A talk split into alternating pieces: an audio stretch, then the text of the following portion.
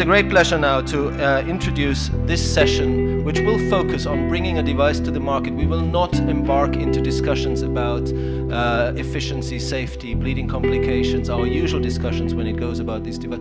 This session is about the challenges, the barriers, uh, the successes of bringing a device uh, into first in man and then uh, to market approval. Uh, and uh, we couldn't have found uh, any better to talk about us and to, to set the scene than Maurice Buchbinder, who I would describe as a serial offender. Um, he's run several startups, he's a pioneer.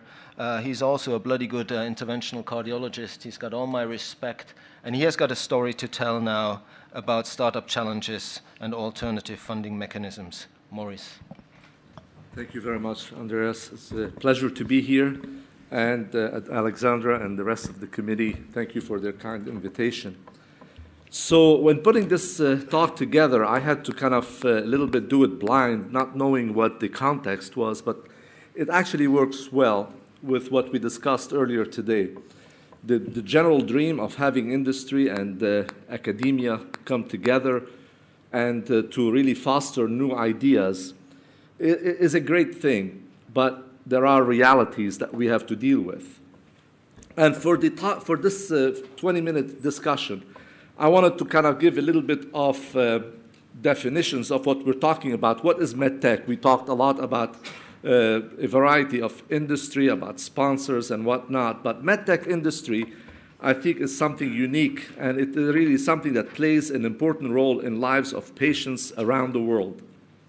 In this context, what I would be calling medtech refers to medical devices intended for use for therapeutic as well as diagnostic purposes. And together with other segments of the larger healthcare sector, medtech companies have contributed to dramatic improvements in health over the last few decades. When you look at the innovation and what has happened, health, med, health med, uh, or healthcare innovation has really brought improvement, let's say from the 80s, to 2000, with 4% increase in life expectancy. Clearly, not all because of medtech innovation, but has contributed to an increase in life expectancy, a decrease in annual mortality rates for various illnesses, and certainly decreased, also improved the elderly disabilities. But also it has provided significant amount of jobs, almost uh, 350,000 direct jobs in the U.S., and a, a, a, almost uh, 1,600,000 indirect jobs, both of scientists, and engineers, mostly in small entrepreneurial company that have helped driven, drive this industry. And my comments would be a little bit of US centric, if you, if you pardon me, but this is what I know. And in the US, medtech industry has played an essential role in the economy itself, where, for example, a snapshot in 2006, companies in that space shipped almost $123 billion worth of product and paid $21.5 billion in salaries. So this is for one country alone and one year alone in 2006. Clearly, we chose 2006 because things would look bad after 2008, and therefore uh, it was more of the rosy picture. Employees in the medtech field earn above average wages in general because of their level of education, approximately 6,000 per year, because of who that workforce is all about. Internationally, the US has been known as the global consumer or top consumer of medical devices, as well as the world's leading producer the country achieved this leadership position through decades of strong, sustained investment in research and development, as we spoke this morning, both either alone or in, in venture, in company with ventures of capital communities.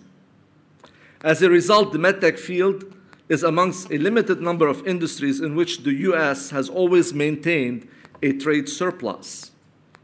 In 2007, the total medtech trade surplus was at $5.4 billion.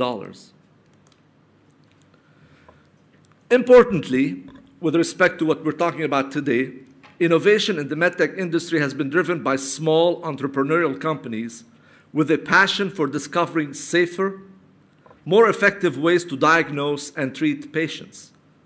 Of all medtech companies, interestingly, 80% have fewer than 50 employees. These small startups, as we've learned to know them, are the engine that fuels the development of new devices, which are often ultimately acquired by the larger companies or so-called strategic as they mature. Through the combined efforts of both small and large medtech companies alike, R&D investment in the industry more than doubled in the 90s and it continued to outpace the R&D investment of companies in other US manufacturing industry by nearly twofold. So with all this introduction saying how important what we're doing is, there's quite a bit of headwind these days for startups. So from the day that you have an idea, what do you do? What are you faced with? What are the challenges? That is, if the idea is worthy to move forward. Number one, we talked a lot this morning, and it's appropriate. We will continue to talk a lot, is regulatory hurdles, both from the FDA, we heard representatives of it, EU, and importantly, from the globalization of regulatory pathways, which to me is a negative because I want it to be controversial, and I would like to debate that later on. It's not necessarily all positive. There have been also, as you all know, a decrease in investment capital all over the world. This is combined with fewer exits due to consolidation of acquirers in the US and worldwide, and reduction of successful initial public offerings have led to really lukewarm investment climate in medtech or startups. Interesting also, higher thresholds with needs for larger clinical trials, both to include safety, efficacy endpoints, as discussed in the last panel, is also significant headwind against startups. And finally, which I will not have time to talk about, that's the subject of another conference, the national healthcare policies in the US and worldwide with coverage and reimbursement in itself is a significant headwind. So let's talk about the barrier first, about regulatory, and how does it come from my perspective. Since the medical device amendment back nearly 35 years ago, the MedTech has been described as a pendulum that swings, swings between risk tolerance and risk averse. Over the past few years, the FDA seems to be in the midst of yet another swing towards more risk averse practices. And the forces that drive this oscillation are powerful and deeply rooted in the culture of the FDA, despite what Andrew Farb said earlier, as well as the shifting expectation imposed on the agency by political forces, namely the administration. Patients, the public, the media, medtech employees, scientific community, practicing physicians, and politicians, for better or worse, all play a role in influencing the FDA's position. The agency's challenge is clearly to anchor its policies in the position that best serves the public and is devoid of significant shifts from political influences. But that does not always happen. The FDA, as in the EU, the target is to balance the activity at some point between the two extremes. However, striking an appropriate balance can be difficult, particularly when prevalent beliefs and behaviors are based on perception, headlines, as we heard from the Daily Mail, and anecdotes with little data. US patients, also we've heard this this morning, are increasingly less likely to be first to have access to innovative new medical technologies, even though, even though these devices have been invented in the United States. Unfortunately, as medtech innovators and investors anticipate time consuming, expensive regulatory processes a growing number are taking the devices elsewhere before making them available to American patients. So let's analyze what the regulatory, what the effect of this, what we've been talking about all morning, and what is the data. And you can look from 1999 to 2009, a decade, and you can look at the 510K clearances and PMA approvals that have actually happened from the applications seen on the axes you, on the y and the x axis, you could see a dramatic downturn rather than upturn. So this is really significant in the minds of investors. The impacts of the FDA delays in terms of time and cost. Let's look at this. Concept development and proof of concept, clinical development, process to obtain an IDE, safety and feasibility study, pivotal clinical trial, and then obtaining the actual simple 510K that does not need a huge randomized trial. And you can see in month or months the amount of delay.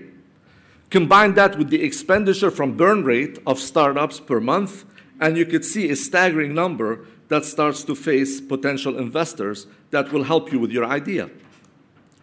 When you look at, for example, the total cost, you could see that in each of those, there is a significant cost uh, to, the, to each of those 510K product. But looking for a PMA product, which requires the large pivotal trial for either non-inferiority or mostly say superiority trial, you could see that there is a significant, again, cost in time and in time and money, making these virtually unaffordable to the casual investor. But importantly, to be a little bit more granular, when looking at, for example, the actual clinical trial itself, even though you had the money and you have the time, there has been countless time spent on defining primary safety endpoint with back and forth discussion, size of the trial, statistical techniques, as discussed earlier, need for sham control or no control, and level of significance of confidence, all very important issues, but that take exceeding amount of time in this day and age. So when you look at the regulations and you say, okay, for my uh, reported 510K review time and approval, uh, it'll be three months. You ask the companies, how long has it taken? And you could see that even for a 510K approval, 10 months from first filing or 31 months from first communication regarding the device. This is in comparison to seven months for first communication in Europe for a CE mark. When you look at PMA and CE mark regulatory timelines, which is now PMA only, which is the more complex, from nine months allegedly to 54 months compared to 11 in CE. And when you ask larger companies and startup, what has happened really? What is the survey? What, what, what happened between FDA versus EU, and why are this? Uh, why is there a problem? Predictability comes to number one, and it's very hard to predict the regulatory path, and it's very hard to predict what is the study going to look like before you begin. So, with this background in mind, and knowing how difficult it is, number one hurdle being actually regulation in order to get the device approval for use and for sale it's been the financial issues. So when I got the first idea, you have to go in and apply for a patent, and then after you apply for the patent, nothing happens for a long time. You got to get the money in order to devi- make the device. So where do you get the money? Not too long ago, the medical technology sector drew 3.7 billion in investment third to biotech and information technology. Last year, the medtech as a sector contracted by 1 billion altogether in investment dollars. One reason for this dramatic decrease has been the global economic downturn, which began in 2008, but that was not the only thing. MedTech investors reported that despite the economic crisis, there are factors contributing to this decline, including, very much importantly, the US regulatory environment, and of that is less transparency and very unpredictable, therefore discouraging the investment. And looking again granularly at the numbers, you could see that in yellow, medical devices, investment has decreased significantly compared to other non health care, namely IT or uh, other like information technology, and we spoke about Google earlier today.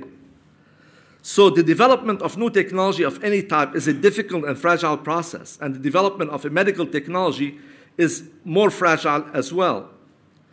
A major reason for that is regulation. There's a balance that has been given with the responsibility of approval, but clearly, as Paul Yock said, that this is a very difficult balance to meet. And from Hank Plain, one of the Morgenthaler venture partner, it said, when I first started as an entrepreneur in the early 1990s, the amount it took to get a product all the way through a PMA was 30 to 40 million dollars which is now it takes even for a 510K. So we're seeing a doubling of the cost in a tighter economic environment with less money available in the venture capital. And we've already hit that point with innovation and multiple investors that took the regulatory pathway and say the new technology could be meaningful and could be helpful to patients, but we just can't even take a chance on it, and therefore we will not invest in it. So, for all these reasons, and part of really the, the conclusion, or at least how I'm trying to get you to see about how difficult it is today to be an innovator and start in startups. For all these reasons, as the medical device industry keeps struggling to adapt to these forces and serious venture capital drought, investment in medtech, as I said, has decreased 40% since 2010 uh, and 7, and it will continue to be so, as seen in this study.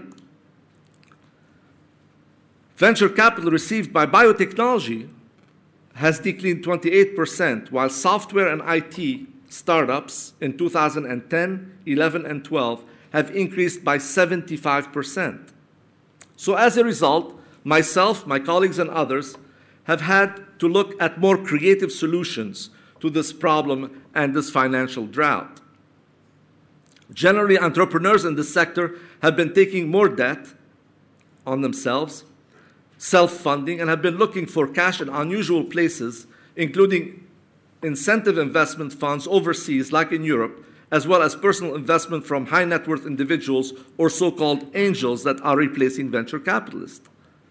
One of the biggest shifts has been a closer collaboration between entrepreneur and their backers with potential strategics, the larger company, who traditionally have been acquiring these later stages in the life cycle of the startup. So we have called this as a risk sharing model. And this brand new risk sharing model has led to funding deals, in ex- early funding deals, in exchange to board seats, ongoing involvement early on, and potentially future acquisition rights at a discounted premiums.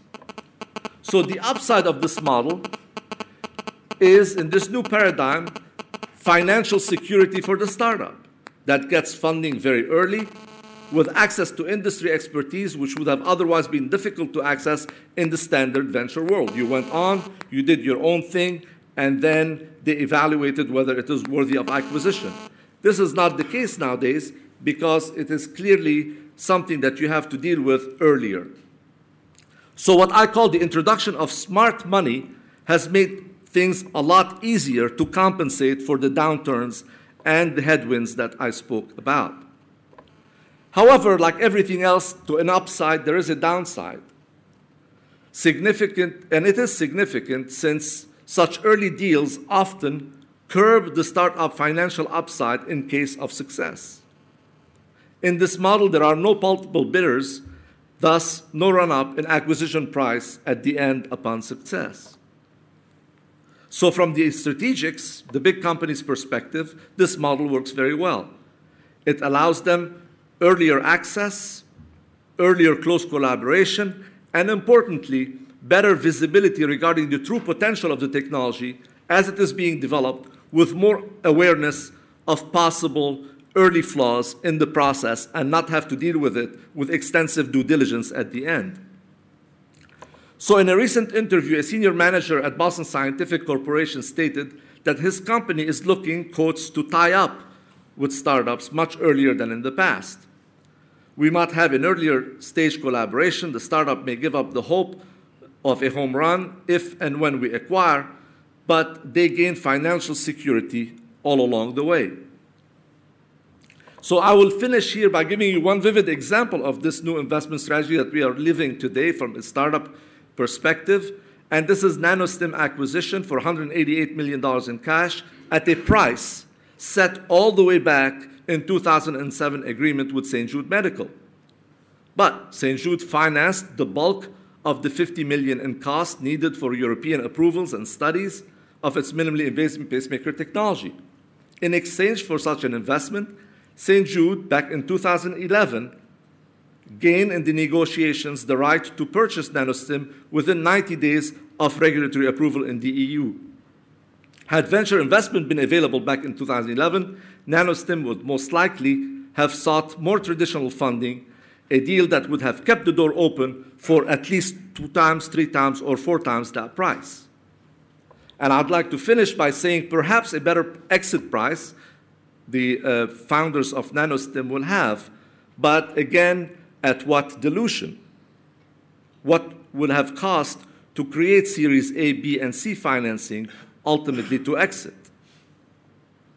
What would have been the take of the initial investor and founders in this classical venture capital model versus this more risk sharing investment paradigm? So this is again, as a Medtronic senior business development said, we are putting more risk, more at risk earlier because nobody else. And this is really how much it has cost venture capitalists of time and money over from 2000 or 1995 to 2010, showing that actually the venture capital classic model does not work. So in conclusion, after you get the lightning bolt, what happens? Patients in the US wait an average of two years longer than Europeans to gain access to new US created medical technologies that you're thinking of developing. Due to substantial and complex regulatory pathway, it costs millions more to bring innovative products to the US compared to Europe, and these are the actual numbers. And no wonder VC investments have moved away from early medtech startup, given the intensity of capital needs, timeline to exit, and return on investment. Thus, if you do have a great idea, think about this risk sharing model as described that may be the best alternative to get you started and to get your startup going at 2014 and beyond. Thank you for your attention.